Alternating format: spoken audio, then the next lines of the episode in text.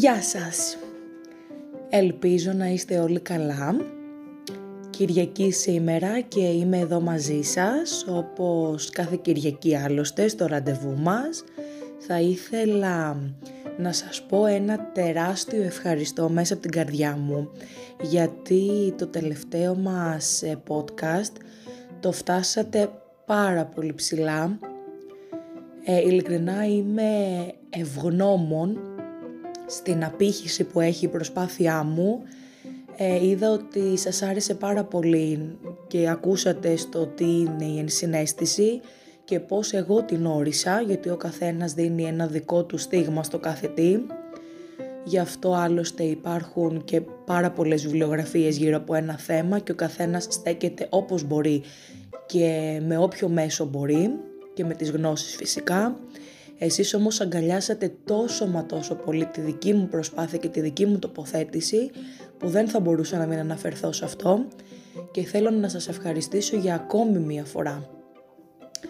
Σήμερα λοιπόν θα ήθελα να συζητήσω κάτι που άκουγα για πάρα πολλά χρόνια πριν ακόμη ασχοληθώ ε, με την συμβουλευτική και την ψυχοθεραπεία εκπαιδευτικά και επαγγελματικά πλέον στα πλαίσια της πρακτικής μου ε, όντας και εγώ θεραπευόμενη ε, για, για πάρα πολλά χρόνια έτσι ε, είμαι και εγώ πελάτησα σε ψυχοθεραπεία. Ε, είναι κάτι που δεν μετανιώνω σε καμία περίπτωση κάτι που με έχει εξελίξει πάρα πολύ σαν άνθρωπο και που θέλω να το λέω συνέχεια σε όλους. Το πόσο με έχει βοηθήσει και το πόσο με βοηθάει. Αυτό λοιπόν που θέλω να πω έτσι για να μπω στο θέμα είναι ότι οι περισσότεροι άνθρωποι όταν ε, ακούν ότι κάποιος κάνει ψυχοθεραπεία ή ότι θέλει να ξεκινήσει ψυχοθεραπεία ή ότι αντιμετωπίζει κάποια προβλήματα και θέλει να ξεκινήσει ε, λένε ότι ε, εντάξει πες τα σε ένα φίλο σου. Το ίδιο πράγμα είναι. Και ο θεραπευτής ε, θα κάτσει να σε ακούσει. Έτσι θα κάτσει να σε ακούσει και ένας φίλος σου, θα σου πει τη γνώμη του και θα σε βοηθήσει και πόσο μάλλον η οικογένεια και οι ακόμα καλύτεροι φίλοι, κολλητοί που λέμε, ε, ο σύντροφός μας, η σύντροφός μας, ο καθένας το τι έχει, ε, θα σε ακούσει, θα σε καταλάβει και μαζί θα βρείτε μία λύση και θα προχωρήσετε. Επίσης κάτι άλλο που ακούω μέσα από τις ε, θεραπευτικές σχέσεις που έχω εγώ ίδια με τους πελάτες μου είναι κάτι πολύ σύνηθες ότι ε, όταν θα ανοίξει η καραντίνα και όλα αυτά ε, θα ήθελα να βρεθούμε μεταξύ μας μου λένε οι πελάτες μου λοιπόν σήμερα για να σας να καταλάβετε να πιούμε ένα καφέ, ένα κρασί, να βρεθούμε να πάμε μία βόλτα γιατί νιώθω πολύ υποχρεωμένη που με βοηθάς, που το ένα που το άλλο. Ε, θέλω να πω εδώ ότι όλα αυτά είναι πολύ φυσιολογικά να λέγονται. Δεν τα κατακρίνω σε καμία περίπτωση. Αυτό όμως που θέλω να πω σήμερα και το θέμα μου είναι λοιπόν γιατί οι θεραπευτές και οι θεραπεύτριες θεραπεύτριες λοιπόν δεν μπορούμε να είμαστε φίλοι και φίλες με τους πελάτες μας. Είναι κάτι που δεν μπορεί να γίνει αυτό.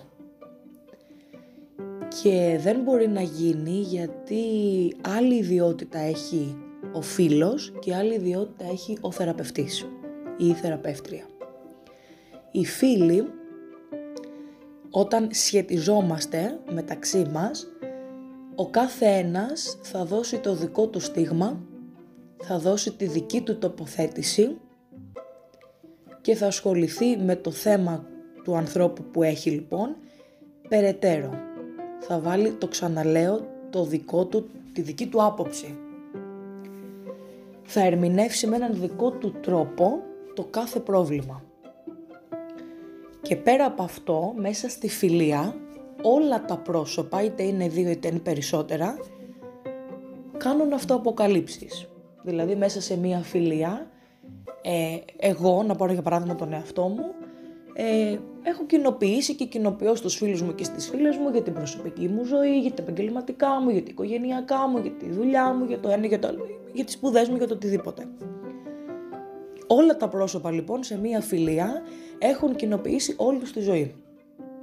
Αν όχι από τον πρώτο καιρό, με το πέρασμα του χρόνου, αυτό είναι σίγουρο ότι γίνεται. Και εδώ έρχεται μία τρομερή διάσταση. Στην ψυχοθεραπεία και στη συμβουλευτική, αυτός που κάνει αποκαλύψεις για τη ζωή του είναι μόνο ο πελάτης. Ο θεραπευτής και η θεραπεύτρια δεν είναι τα πρόσωπα τα οποία προβαίνουν σε αποκαλύψεις της προσωπικής τους ζωής. Μέσα σε μια θεραπευτική σχέση και στις συνεδρίες που κάνει ο κάθε πελάτης με τον εκάστοτε θεραπευτή του, όπως αυτές είναι ορισμένες, στο χρόνο που θέλει ο καθένας και τη διάρκεια που γίνεται η συνεδρία, οι αποκαλύψεις που έρχονται και πέφτουν στο τραπέζι ανάμεσα σε αυτά τα δύο πρόσωπα έρχονται μόνο από την πλευρά του πελάτη.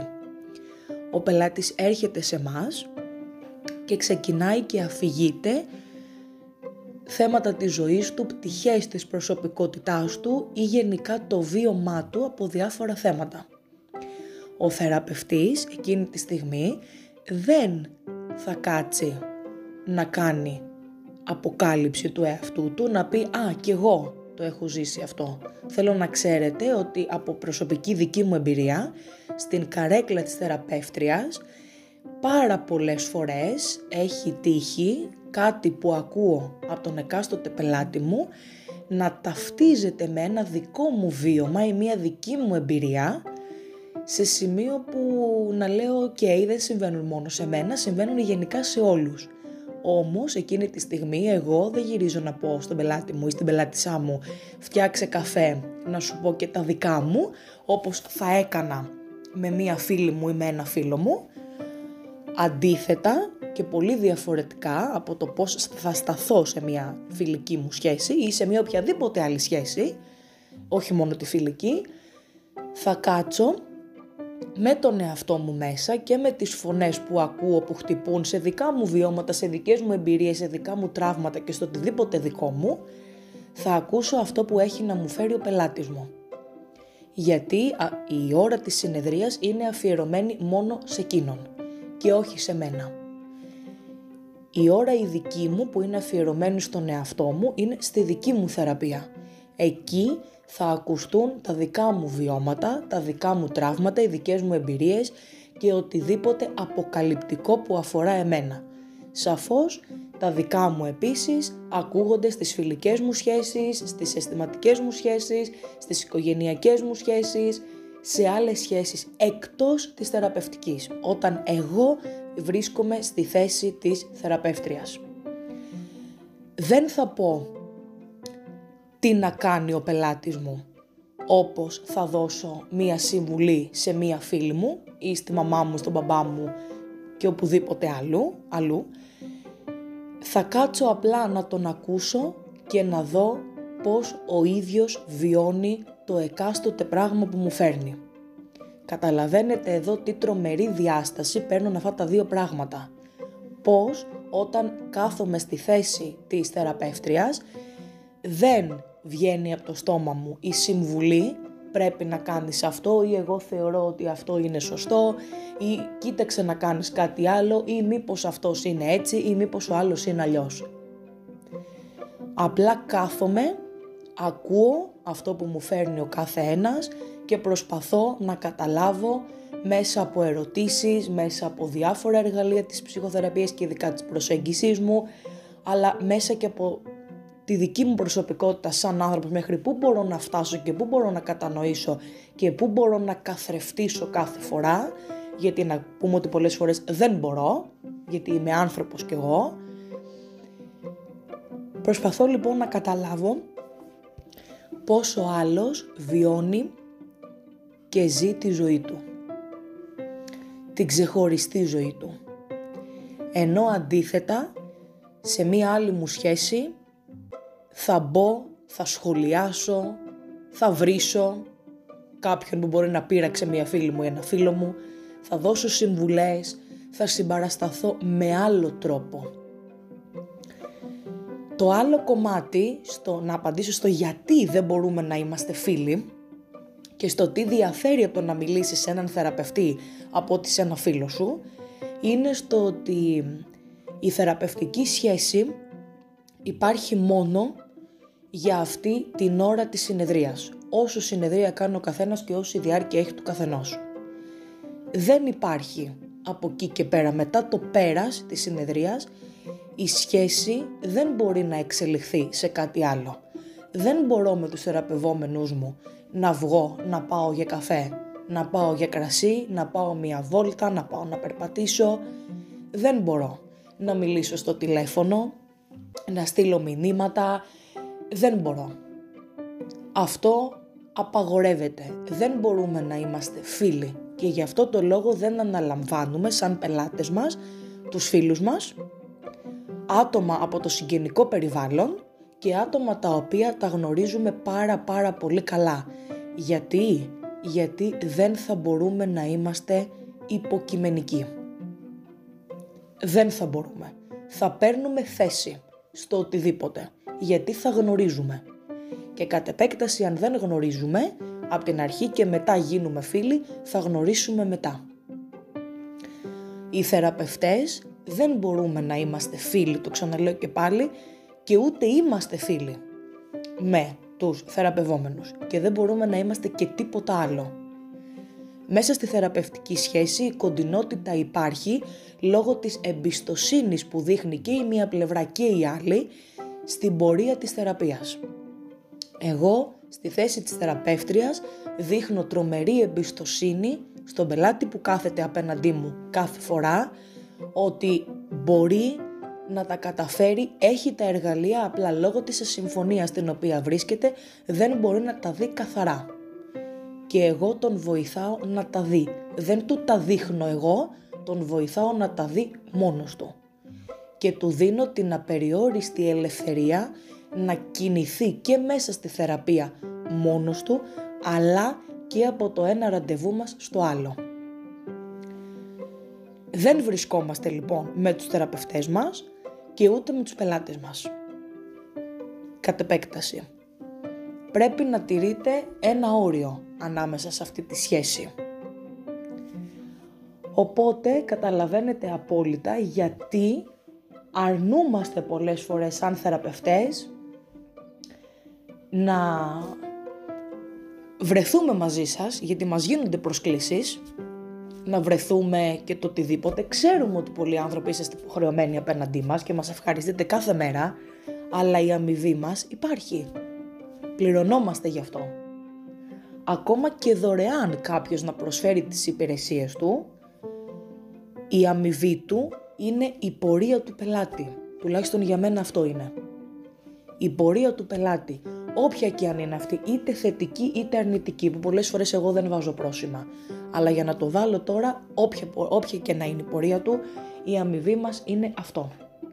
Και επίσης η αμοιβή μας είναι ότι ο πελάτης για να έρχεται σε μας κάθε φορά σημαίνει ότι κάτι βρίσκει, κάτι βλέπει σε μας, που είναι καλό και θεραπευτικό για εκείνον. Επομένως, μας ξεπληρώνεται τα πάντα. Δεν χρειάζεται να περνάμε σε περαιτέρω δώρα και καφέδες και βόλτες και τα λοιπά, ο καθένας ό,τι έχει.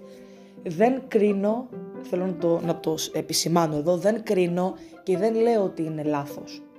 Υπάρχω σε θεραπευτική σχέση σαν πελάτησα, σαν θεραπευόμενη και πολλές φορές ίσως να μου έχει βγει και εμένα. Όμως θέλω να, με, μέσα από αυτή τη συνάντησή μας να δώσω λίγο τη διάσταση. Τι πάει να πει θεραπευτής και τι πάει να πει φίλος, σύντροφος, οικογένεια, συγγενής και ούτω καθεξής. Αυτά τα δύο πρόσωπα δεν μπορούν να γίνουν ένα. Είναι εντελώς ξεχωριστά. Και στο πώς βλέπει από την εκάστοτε θέση ο καθένας τον άνθρωπο που έχει απέναντί του, αλλά και για το τι πρόσωπο μιλάμε στη φιλία, στη συγγένεια, στον έρωτα, στην αγάπη, στο επάγγελμα, οπουδήποτε μπαίνω μέσα και λέω για την προσωπική μου ζωή. Στη θεραπεία ο θεραπευτής δεν λέει για την προσωπική του ζωή. Η αυτοαποκάλυψή του μπορεί να περιοριστεί στο ότι μπορώ να σε καταλάβω γιατί έχω κι εγώ μία ανάλογη εμπειρία με εσένα. Δεν χρειάζεται να μπαίνουμε σε περαιτέρω αποκαλύψεις, γιατί αν μπαίνω σε περαιτέρω αποκαλύψεις είναι σαν να βάζω στην άκρη το αφήγημα και την προσπάθεια του πελάτη μου εκείνη την ώρα και να ρίχνω στο τραπέζι τη δική μου εμπειρία και το δικό μου βίωμα. Μέσα στη θεραπεία σημασία έχει το βίωμα και η εμπειρία του πελάτη, όχι η δική μου. Υπάρχει και η δική μου γιατί μπαίνω μέσα σαν ολόκληρο πρόσωπο και γεμάτο, χωρίς προσωπείο κτλ. Αλλά δεν ανοίγω το στόμα μου να ακυρώσω τον πελάτη μου και να πω τα δικά μου. Τα δικά μου θα πάω να τα πω αλλού. Δεν θα δώσω συμβουλές γιατί δεν είναι αυτή η δουλειά μου να δίνω συμβουλές γιατί πάρα πολύ απλά εγώ δεν ξέρω στο 100% τη ζωή του ανθρώπου που έχω απέναντί μου. Αν εγώ πω από το δικό μου πλαίσιο αναφοράς μία λύση σε πολλά εισαγωγικά που εμένα μου ταιριάζει και τη χρησιμοποιώ και δουλεύει, μπορεί στον άνθρωπο που έχω απέναντι να μην ταιριάζει και να μην δουλεύει. Και να το κάνει μεν, γιατί θα του το πω εγώ που μπορεί να μου έχει μία εμπιστοσύνη ότι και καλά γνωρίζω κάτι παραπάνω, που σαφώς από γνώση μπορεί να γνωρίζω κάτι παραπάνω για τη διαδικασία της συμβουλευτικής και της ψυχοθεραπείας, αλλά όχι για τη ζωή του. Και εν τέλει να μην δουλέψει εκείνον και μετά να έρθει και να μου πει «Μου είπες αυτό, το έκανα και έφαγα τα μούτρα μου». Ο φίλος το κάνει αυτό. Όλοι οι φίλοι μεταξύ μας το κάνουμε, λέμε τη γνώμη μας. Στην ψυχοθεραπεία θα το ξαναπώ και πάλι αυτό δεν γίνεται. Ή τουλάχιστον εγώ δεν το κάνω. Και θα ήθελα, σας κάνω ανοιχτή πρόσκληση, όσοι ακούσετε αυτή τη συνάντησή μας, εάν κάποιος το έχει επιχειρήσει, το επιχειρεί και το κάνει και δουλεύει, θα ήθελα να ακούσω τη γνώμη του. Αλήθεια. Θα ήθελα να ακούσω και τη δική σας άποψη γενικά σε όλα τα θέματα, γιατί θέλω να ξέρετε ότι αυτά που φέρνω και συζητάω εδώ είναι πράγματα που βγαίνουν μέσα από τη δική μου εμπειρία, από το δικό μου βίωμα, από τη δική μου πορεία ζωής σαφώς και θα υπάρχουν κάποιες άλλες εντελώς διαφορετικές πορείες και διαφορετικές ματιές επί του οποιοδήποτε θέματος. Γι' αυτό λοιπόν θα ήθελα να τα ακούσω. Για σήμερα θα κλείσω εδώ το θέμα μου. Το θέμα γιατί οι θεραπευτές δεν μπορούμε να είμαστε φίλοι με τους πελάτες μας και τι διάσταση έχει αυτό το θέμα. Ελπίζω να το κάλυψα όσο πιο πολύ μπορούσα Πάντα περιμένω απόψεις και σχόλιά σας, έτσι αυτό το λέω κάθε φορά. Θέλω να σας ευχαριστήσω για ακόμα μία φορά για το προηγούμενο podcast που το φτάσατε πάρα πολύ ψηλά στις ακροάσεις και χάρηκα τόσο μα τόσο πολύ και χαίρομαι ακόμα τώρα που το σκέφτομαι ξανά και το φέρνω εδώ και το λέω. Δίνω ραντεβού για την επόμενη Κυριακή με κάτι διαφορετικό το οποίο δεν το έχω σκεφτεί ακόμη. Μπορεί να κάνω και ένα poll για δημοσκόπηση στο Instagram, θα δούμε, θα το δείτε κιόλας. Θέλω να σας ευχηθώ μια πολύ όμορφη Κυριακή και μια πάρα πολύ καλή εβδομάδα. Σας χαιρετώ.